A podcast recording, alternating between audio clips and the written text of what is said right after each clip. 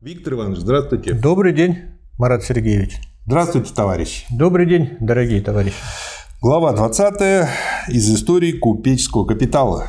Что заключительная глава четвертого отдела, угу. в котором мы рассмотрели вместе с Марксом превращение товарного капитала в торговый капитал, а денежного в денежно-торговый капитал или купеческий капитал. Рассмотрели формы движения, содержание этого процесса. Вот. Ну а в последней главе Марс как бы совершает исторический экскурс. История развития купеческого капитала. Но я напомню известную мысль, угу. что с чего начинает история, с того должен начинать ход человеческой мысли. Эта мысль говорит о том, что связано историческое и логическое. Всегда. Да. Поэтому Маркс не просто ограничивается в этой главе э, экскурсами в историю, а также приводит и цепь логических определенных доказательств вот развития купеческого капитала. Он еще дает такой очень краткий исторический экскурс в смысле в том плане, что под определенным политэкономическим взглядом. Да, вот это я хотел Тоже сказать. Интересно. Да, согласен. Из вышеизложенного само собой следует, что ничего не может быть более нелепого, чем рассматривать купеческий капитал в форме или товарно-торгового, или же в форме денежно-торгового капитала, как особый вид промышленного капитала, по аналогии, например, с горным делом, земледелием, животноводством, промышленностью, транспортом и прочими отраслями, которые представляют собой образовавшиеся вследствие общественного разделения труда разветвления, а потому и особые сферы приложения промышленного капитала. Уже то простое наблюдение, что всякий промышленный капитал, находясь в фазе обращения процесса своего воспроизводства как товарный капитал и денежный капитал выполняет совершенно те же функции, которые являются исключительными функциями купеческого капитала в его обеих формах, уже одно это наблюдение должно было бы сделать невозможным такое грубое понимание. Наоборот, в товарно-торговом и денежно-торговом капитале различие между промышленным капиталом как производительным с одной стороны и тем же самым капиталом в сфере обращения с другой приобретают самостоятельное существование вследствие того, что определенные формы и функции, которые временно принимают на себя в этом случае капитал, приобретают вид самостоятельных форм и функций отделившейся части капитала и связаны исключительно с нею. Ну, то, о чем мы говорили вместе с Марксом, да. что в процессе круговорота и движения промышленного капитала вот те отдельные функции, которые ему нужны, как бы отпочковываются, отпочковываются, да? обособляются и становятся делом отдельных капиталистов. Да. До сих пор мы рассматривали купеческий капитал с точки зрения и в пределах капиталистического способа производства. Но не только торговля, а и торговый капитал старше капиталистического способа производства. И в действительности он представляет собой исторически древнейшую свободную форму существования капитала. Каков бы ни был способ производства, на основе которого производятся продукты, входящие в обращение как товары – Будет ли это первобытно-общинное хозяйство или производство, основанное на рабском труде, или мелкокрестьянское и мелкобуржуазное или капиталистическое производство, это нисколько не изменяет их характера как товаров, и в качестве товаров они одинаково должны пройти процесс обмена и сопровождающий его изменение формы. Метаморфоз товаров, их движение состоит. Первое вещественно в обмене различных товаров друг на друга. Второе. В отношении формы. В превращении товара в деньги в продаже и превращении денег в товар в купле. И к этим функциям, к обмену товаров посредством купли и продажи сводится функция купеческого капитала. Следовательно, он опосредствует только товарный обмен, который, однако, нельзя понимать с самого начала просто как товарный обмен между непосредственными производителями. При рабовладельческих отношениях, при крепостных отношениях, при отношениях дани, поскольку имеется в виду примитивный общественный строй, присваивает, а следовательно и продает продукты рабовладелец, феодал, взимающий дань государством. Купец покупает и продает для многих. В его руках сосредотачиваются купли и продажи, вследствие чего купли и продажа утрачивают связь с непосредственными потребностями покупателя, как купца.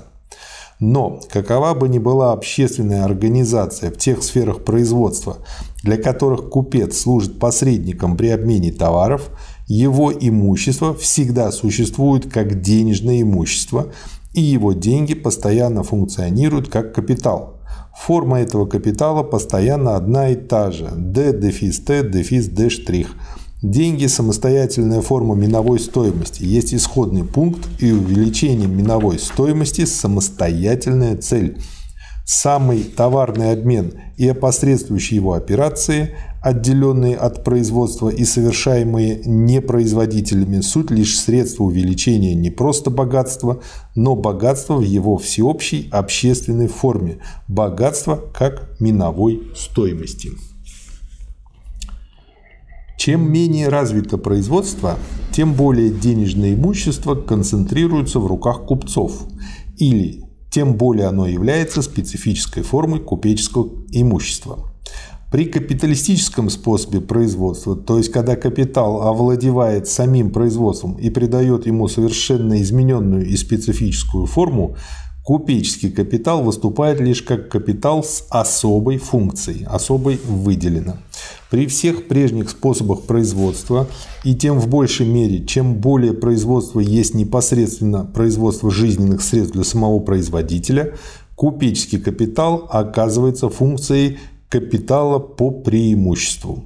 Итак, не представляет ни малейших затруднений понимание того, почему купеческий капитал появляется в качестве исторической формы капитала задолго до того, как капитал подчинил себе само производство. Его существование и развитие до известной степени само является историческим условием для развития капиталистического способа производства. Первое. Как предварительное условие концентрации денежного имущества. И второе. Потому что капиталистический способ производства предполагает производство для торговли, сбыт в крупных размерах и не отдельным покупателям, а следовательно уже предполагает купца, который покупает не для удовлетворения своих личных потребностей, но в своем акте купли концентрирует акты купли многих лиц. С другой стороны, все развитие купеческого капитала влияет на производство таким образом, что все более придает ему характер производства ради миновой стоимости, все более превращает продукты в товары. Однако, как мы скоро увидим из дальнейшего изложения, его развитие, взятое само по себе, недостаточно для того, чтобы вызвать и объяснить переход одного способа производства в другой. При капиталистическом производстве купеческий капитал от своего прежнего самостоятельного существования не изводится до такой роли, когда он является лишь особым моментом применения капитала вообще, а выравнивание прибыли сводит его норму прибыли к общему среднему уровню. Он функционирует уже только как агент производительного капитала. Самостоятельное и преобладающее развитие капитала как купеческого капитала равносильно неподчинению производства капиталу, то есть равносильно развитию капитала на основе чуждой ему и независимой от него общественной формы производства. Следовательно, самостоятельное развитие купеческого капитала состоит в обратном отношении к общему экономическому развитию общества. Если с этим вопрос? Да. А, мне вот это очень напомнило ситуацию в нынешней России. Можно сказать, что вот это как раз-таки одно из объяснений, почему у нас еще нет финкапа, финансового капитализма. Да я думаю, нет, это очень далекое здесь масса опосредствующих звеньев. Ну, э, как бы рассуждение очень простое. То есть, вот все наше жулье варье накопило средства на распродаже, но оно э, как бы сосредоточило в себе функции перепродаж, но оно очень мало что смогло вложить и, соответственно, вложило в производство. И сам тот факт, что, по сути дела, они выполняли вот функции купцов, купечества, ну, тогда, когда зарождался э, капитализм, а они и перетянули на себя одеяло. И это держит э, наш капитализм нынешний российский от дальнейшего развития? Вот в те годы мы как бы вот в каком-то смысле много столетий похожи назад, на те годы. Нет, не похожи. Внешне может быть похоже, потому угу. что э, функция купеческого капитала какая? И, форма движения. Деньги, товар, деньги. Да. Вот здесь купил, там перепродал, барыш положил в карман. Да. И э, у многих так называемых российских капиталистов вот так вот и происходит. Было, да. Но другое дело, что много столетий назад, вот тогда купеческий капитал выполнял позитивную функцию в целом. Вот я к тому, он что способствовал развитию. А я про то и говорю. Тогда он способствовал, а сейчас, а сейчас он держит.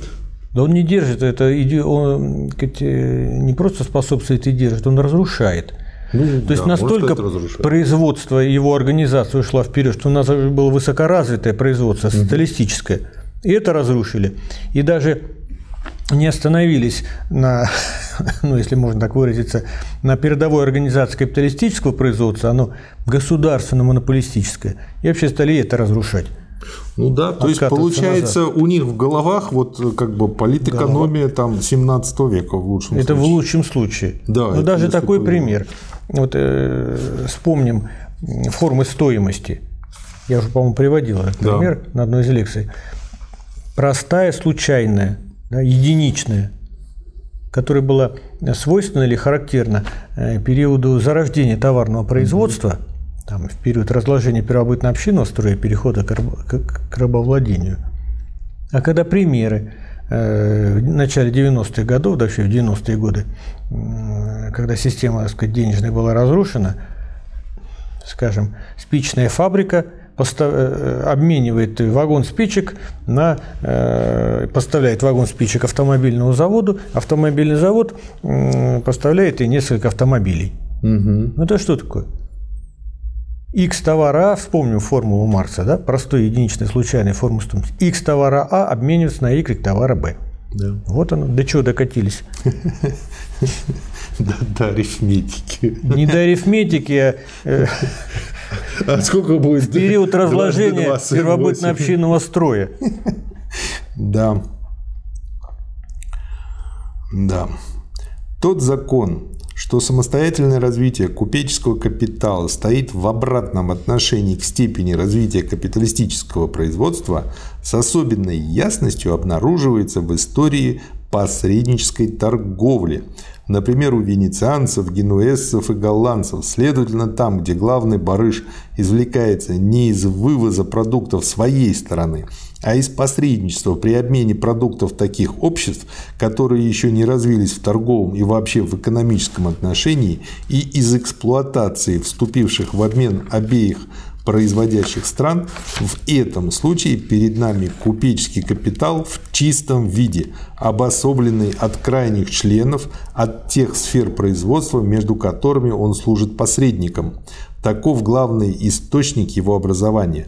Но такая монополия посреднической торговли, а вместе с тем и сама торговля, приходит в упадок по мере экономического развития тех народов, которые она эксплуатировала с двух сторон и неразвитость которых была базисом ее существования. При посреднической торговле это сказывается не только в упадке торговли как особой отрасли, но и в падении преобладания чисто торговых народов и вообще их торгового богатства, которое покоилось на базисе этой посреднической торговли. Так как движение купеческого капитала есть D дефис T дефис D штрих, то прибыль купца, во-первых, Получается, благодаря актам, совершающимся лишь в пределах процесса обращения, следовательно, получается при совершении двух актов – купли и продажи, и, во-вторых, она реализуется при совершении последнего акта продажи. Следовательно, это прибыль от отчуждения. Чистая независимая торговая прибыль на первый взгляд кажется невозможной, если продукты продаются по их стоимости.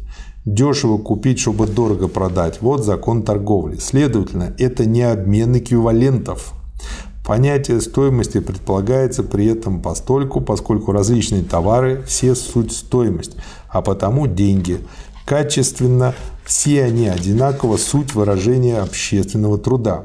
но они не равны величины стоимости. Количественные отношения, в котором продукты обмениваются друг на друга, являются сначала совершенно случайным. Они принимают товарную форму, потому что они вообще могут обмениваться, то есть потому что они суть выражения чего-то одного и того же третьего. Продолжающийся обмен и более регулярное воспроизводство для обмена все более устраняют этот элемент случайности, но сначала не для производителей и потребителей, а для посредника между ними обоими. Для купца, который сравнивает денежные цены и разницу кладет в карман. Самим своим движением он устанавливает эквивалентность. Здорово сказано. Да. Торговые народы древнего мира существовали как боги Эпикура в межмировых пространствах, или вернее, как евреи в порах польского общества. Торговля первых самостоятельных, колоссально развившихся торговых городов и торговых народов, как торговля чисто посредническая, основывалась на варварстве производящих народов, для которых они играли роль посредников. На пороге капиталистического общества торговля господствует над промышленностью. В современном обществе наоборот. Добавите или дальше? Нет, дальше, наверное. Развитие торговли и торгового капитала повсюду развивает производство в направлении миновой стоимости, увеличивает его размеры, делает его более разнообразным, придает ему космополитический характер, развивает деньги в мировые деньги, Поэтому торговля повсюду влияет более или менее разлагающим образом на те организации производства, которые она застает и которые во всех своих различных формах направлены главным образом на производство потребительной стоимости. Но как далеко заходит это разложение старого способа производства, и это зависит прежде всего от его прочности и от его внутреннего строя. И к чему ведет этот процесс разложения, то есть какой новый способ производства становится на место старого, это зависит не от торговли, а от характера самого старого способа производства. В античном мире влияние торговли и развитие купеческого капитала постоянно имеет своим результатом рабовладельческое хозяйство. Иногда же в зависимости от исходного пункта оно производит только к превращению патриархальной системы рабства, направленной на производство непосредственных средств существования, в рабовладельческую систему, направленную на производство прибавочной стоимости. Напротив, в современном мире оно приводит к капиталистическому способу производства. Отсюда следует, что сами эти результаты обусловлены, кроме развития торгового капитала, еще совершенно иными обстоятельствами. В 17 столетии внезапное расширение торговли и создание нового мирового рынка оказали решающее влияние на падение старого и на подъем капиталистического способа производства. Это, напротив, произошло на основе уже созданного капиталистического способа производства. Мировой рынок сам образует основу этого способа производства. С другой стороны – имманентная для последнего необходимость производить в постоянно увеличивающемся масштабе ведет к постоянному расширению мирового рынка. Так что в этом случае не торговля революционизирует промышленность, а промышленность постоянно революционизирует торговлю. Переход от феодального способа производства совершается двояким образом – Производитель становится купцом и капиталистом в противоположность земледельческому натуральному хозяйству и связанному цехами ремеслу средневековой городской промышленности. Это действительно революционизирующий путь. Например, еще вплоть до середины настоящего столетия, ну, имеется в виду 19-го, фабрикант во французской шелковой промышленности, в английской булочной и кружевной промышленности по большей части лишь номинально был фабрикантом. В действительности же просто купцом, который представлял ткачам работать их старым кустарным способом и господствовал над ними только как купец, на которого они фактически и работали. Подобные отношения повсюду стоят на пути действительно капиталистического способа производства и гибнут по мере его развития. Не совершая переворот в способе производства, они настолько ухудшают положение непосредственных производителей, что превращают их в простых наемных рабочих и пролетариев при худших условиях, чем у рабочих, непосредственно подчиненных капиталу, и присвоение их прибавочного труда совершается здесь на основе старого способа производства. Такие же отношения, лишь несколько модифицированные, существуют в части лондонского ремесленного производства мебели. Вопрос. Э, в перекрестке, в пятерочке, особенно в пятерочке, ну там в Дикси можно наблюдать там молоко, там сахар, там масло какое-нибудь под брендом пятерочки. Как я понимаю, это вот как раз-таки современный такой пример из этой области, или я ошибаюсь? То есть, когда пятерочка нашла производителя без имени там молока, по жутко дешевым ценам у него это берет, ставит свой лейбл как бы и продает намного дороже. Угу. Итак, переход совершается трояким образом. Во-первых, купец непосредственно становится промышленником.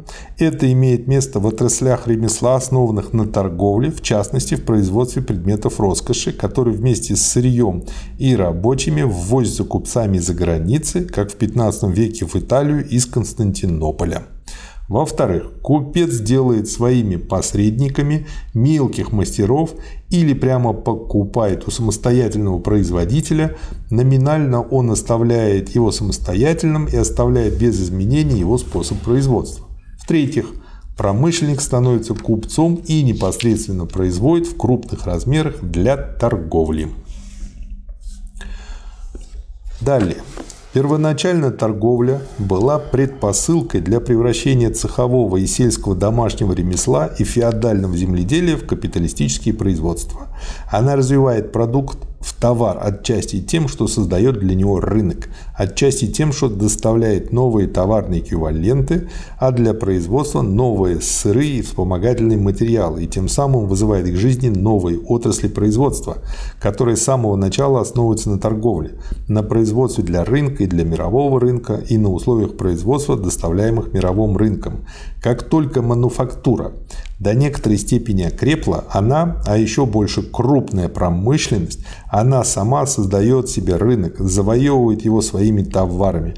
Теперь торговля становится слугой промышленного производства, для которого постоянное расширение рынка является жизненным условием.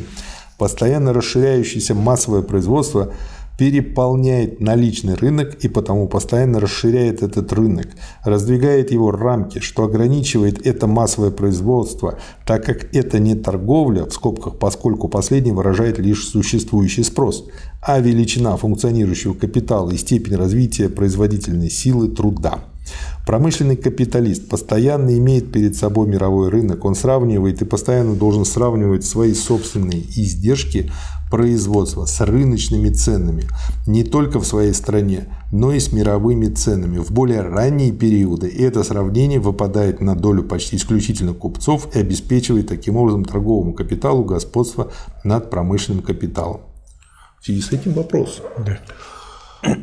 Ну вот для меня это уже там, ну, я не знаю, какое по счету, там 101 условно скажем, подтверждение того, почему именно рабочий класс способен на господство потому что они благодаря именно вот промышленные, фабрично-заводские рабочие, составляющие вот сердцевину промышленного капитала, они э, подчиняют себе и другие виды капитала, и торговый капитал, и все остальные. Ну, не рабочие подчиняют, а капиталисты. Да, но если они сорганизуются и поборят капиталистов, то дальше они, они потом ядром. могут да, пере, перемолоть все да. на коммунистический манер. Не как бы у них есть источник силы. Слово какое-то нехорошее перемолоть.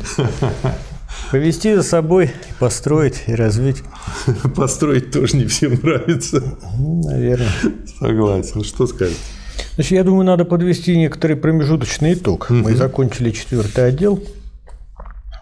Значит, предмет исследования вот третьего тома – это у Маркса рассмотрение тех конкретных форм, угу. которые возникают в ходе э, движения капитала, взятого как целое. Да. А до этого в первом томе было рассмотрено производство капитала, а во втором вот это обращение капитала.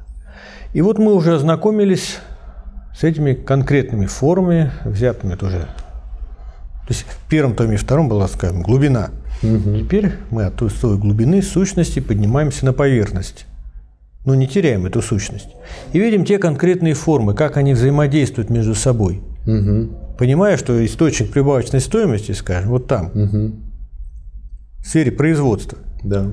А на поверхности у нас есть и промышленная прибыль, э, прибыль промышленного капиталиста, торговая прибыль, которая является частью вот этой самой прибавочной стоимости, создаваемой в сфере производства, и которую промышленный капиталист вынужден отдавать э, торговому капиталисту, поскольку тот выполняет важные для него функции. Угу. Вот, то есть мы познакомились с, с такими формами, как товарно-торговый капитал и денежно-торговый капитал. У нас останется только последний отдел, который сказать, нам покажет, как вот из этого денежно-торгового капитала развивается банковский капитал или капитал, приносящий проценты. Угу. Да, и очень логично и стройно. Да. Спасибо. Спасибо вам. Спасибо, товарищи. До свидания.